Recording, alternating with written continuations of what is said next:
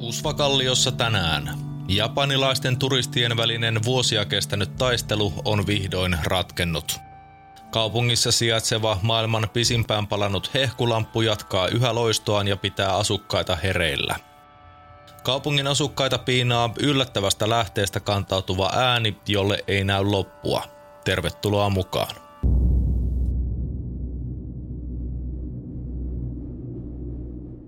Hyvät kuulijat, tervetuloa mukaan Usvakallion tämän viikkoiseen lähetykseen. Minä olen, kuten aina, Osmo Vaara ja toimitan tätä lähetystä kaupungin sydämessä sijaitsevasta toimituksestamme. Tänään on merkittävä päivä.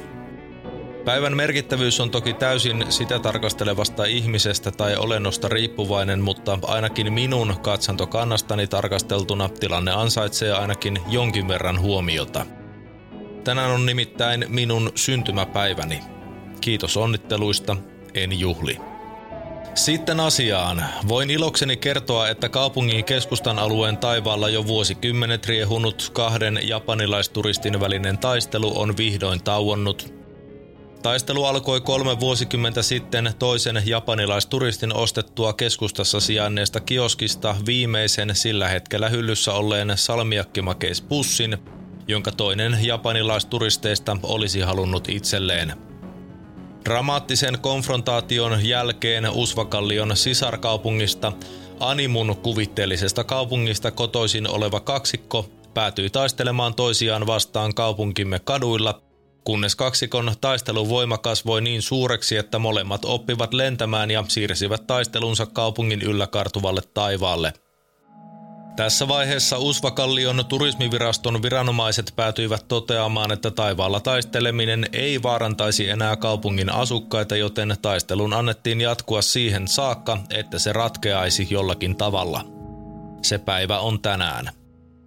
Tilanne ratkesi hieman yllättävällä tavalla aamuyön pikkutunneilla, kun salmiakki pussi nostanut japanilaisturisti sai sanottua ystävälleen, että pussissa olevat karamellit eivät olleet hedelmäkaramelleja, joita toinen japanilaisturisti olisi halunnut hankkia. Kyseessä oli siis ainoastaan huvittava väärinkäsitys.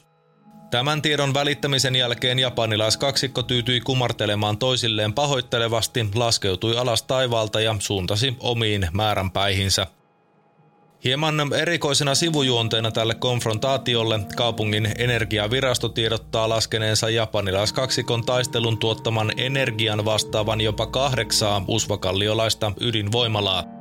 Tästä johtuen kaupunki on aloittanut neuvottelut Animun energiaviraston kanssa tutkimuksista, joissa kartotettaisiin japanilaisturistien välisten taisteluiden käyttämistä puhtaana energialähteenä. Elämme mielenkiintoisia energiapoliittisia aikoja. Ja sitten pääaiheeseemme. Usvakallion keskustan valotornissa maailman pisimpään palannut hehkulamppu jatkaa yhä loistonsa levittämistä kaupungin keskustan alueelle. Hehkulampun varsinainen funktio ja tornin pystyttänyt sekä lampun asentanut osapuoli ovat yhä virallisten tietojen mukaan tuntemattomia – mutta kaupungin energiaviraston mukaan lampun lähes sokeuttavasta valovoimasta huolimatta se ei vieläkään tunnu vievän lainkaan sähköä kaupungin energiaverkosta. Torni on ollut suljettuna virallisiin asiakirjoihin ja asemakaavoihin merkittyjen päivämäärien mukaan jo parisataa vuotta, mikä on tavallaan hieman outoa, sillä kaupunkiamme ei ollut tuolloin vielä edes olemassa – eikä tuohon aikaan toki ollut vielä edes sähköä, saati hehkulampuja, mikä asettaa koko asian hieman erikoiseen valoon. Kaupungin rakennusvirastosta asiaa kysyttäessä saimme tiedon, ettei meidän kannattaisi kysellä enempää saati ihmetellä asiaa, sillä lainaus, onhan tässä nyt tärkeämpiäkin asioita mietittävänä – mitä nämä tärkeimmät asiat ovat, sitä viraston edustajat eivät suostuneet kertomaan, mutta Usvakallion radiotoimituksessa ollaan silti asiasta luonnollisesti aivan täysin samaa mieltä. Joka tapauksessa tornin luoma valo loistaa yhä iloksemme, eikä alueella ole nähty pimeää yötä todella pitkään aikaan.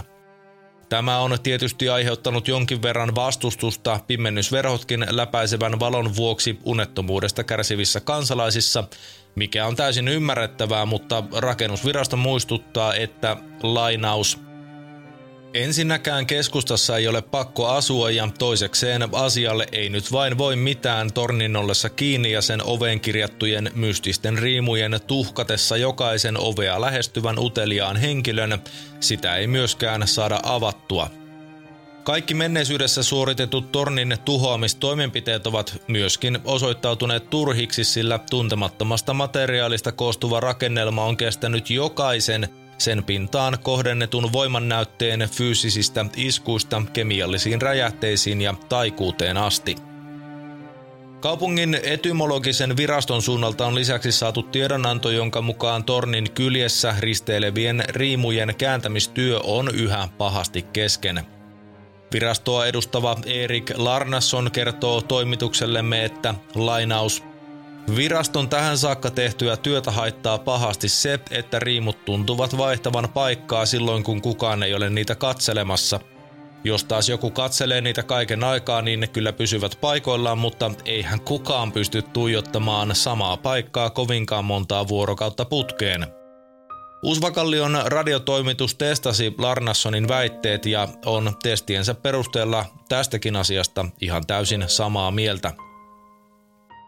Rakennusvirasto, energiavirasto sekä etymologinen virasto jatkavat yhteistä työtään asian ratkaisemiseksi ja ovatkin perustaneet REE tai kansankielellä REE nimisen työryhmän tutkimaan, että kuinka maailman pisimpään palannut hehkulamppu saataisiin vähintään himmennettyä inhimillisiin lumen lukemiin. Jäämme seuraamaan tapausta. Ja sitten aivan täysin muihin aiheisiin. Muissa aiheissa kerrottakoot aluksi, että Usvakallion läntisillä alueilla on nähty UFO. Tämä tunnistamaton lentävä esine nähtiin taivaalla kiertelemässä aluetta, jossa sijaitsee perusparannuksessa oleva Usvakallion peruskoulu. Tunnistamaton lentävä esine tunnistettiin UFOksi, sillä se näytti täysin samalta kuin 1970-luvulta lähtien televisiossa näytetyt kuvat lentävistä lautasista näyttävät. Usvakallion ylin johto on määrännyt UFO-havainnon myötä kaupungin ilmavoimat vartioimaan perusparannuksessa olevan Usvakallion peruskoulun ympäristöä ja eritoten sen ylle pystytettyä suojakupua vuorokauden ympäri. Kaupunki haluaa myös täsmentää tiedotteessaan, että UFOssa tai perusparannuksessa olevassa koulussa ja siellä havaitussa ei aivan, mutta lähes homeen kaltaisessa aineessa ei ole lopulta mitään erikoista – vaan kaikki nyt mainittu toiminta on aivan täysin normaalia eikä aiheuta minkäänlaisia erityisiä ylimääräisiä toimenpiteitä kansalaisilta tai virkavallalta. Minkäänlaiseen paniikkiin ei myöskään ole missään tapauksessa aihetta, mutta kaupunki kehottaa silti koulun ympäristössä asuvia kansalaisia tarkistamaan käyttämiensä tuliaseiden kunnon sekä pitämään ne kaiken aikaa lähettyvillä Ihan vain mahdollisen meidät kaikki yllättävän metsästyskauden alkamisen varalta. Mainittakoot lähetyksen lopuksi, että osassa Usvakallion kaupunkia on herätty aika erikoiseen aamuun. Jotkut kaupungin asukkaista nimittäin raportoivat joutuneensa pilkallisen naurun kohteeksi. Naurussa on lisäksi sellainen erikoinen piirre, että sen lähdettä on täysin mahdotonta paikantaa – Nauru tuntuu raikaavan ympäristössä aina, kun sen kohde tekee jotain. Siis ihan mitä tahansa. Pesee hampaita, käy wc astelee huoneesta toiseen, polttaa savukkeen. Naurua ei myöskään kuule kukaan muu kuin sen kulloinkin valikoitunut kohde. Se tuntuu myös kuuluvan kohteen pään sisällä riippumatta siitä, että onko tämä vaimentanut kuulonsa jollain apuvälineellä. Usvakallion kaupungin erikoisten äänten virasto tiedottaa, että kyseessä on ilmeisesti jonkunlainen loputon ja jumiutunut naururaita, joka on ottanut kohteekseen useita satoja sattumanvaraisesti valikoituneita kaupunkilaisia. Sitä, että kuka naururaidan on nauranut tai ylipäätään ottanut käyttöön, saati, että mitä varten näin on tapahtunut, on yhä hämärän peitossa – Virasto kertoo selvittämänsä asiaa parhaillaan ja kehottaa äänen piinaamia kansalaisia vain nauramaan mukana siihen asti, että tilanne selviää. Muistutan tässä vaiheessa jälleen, että radiomme kuulumisia voi seurata myös nykyaikaisesti sosiaalisen median kuvapalvelu Instagramin sekä Twitterin kautta. Profiilimme löytyy molemmista palveluista nimellä Usva Kallio Usvakallion tämän viikkoinen jakso oli tässä. Kiitos, että kuuntelit. Lisää uutisia löydät osoitteesta usvakallio.fi. Pysykää turvassa.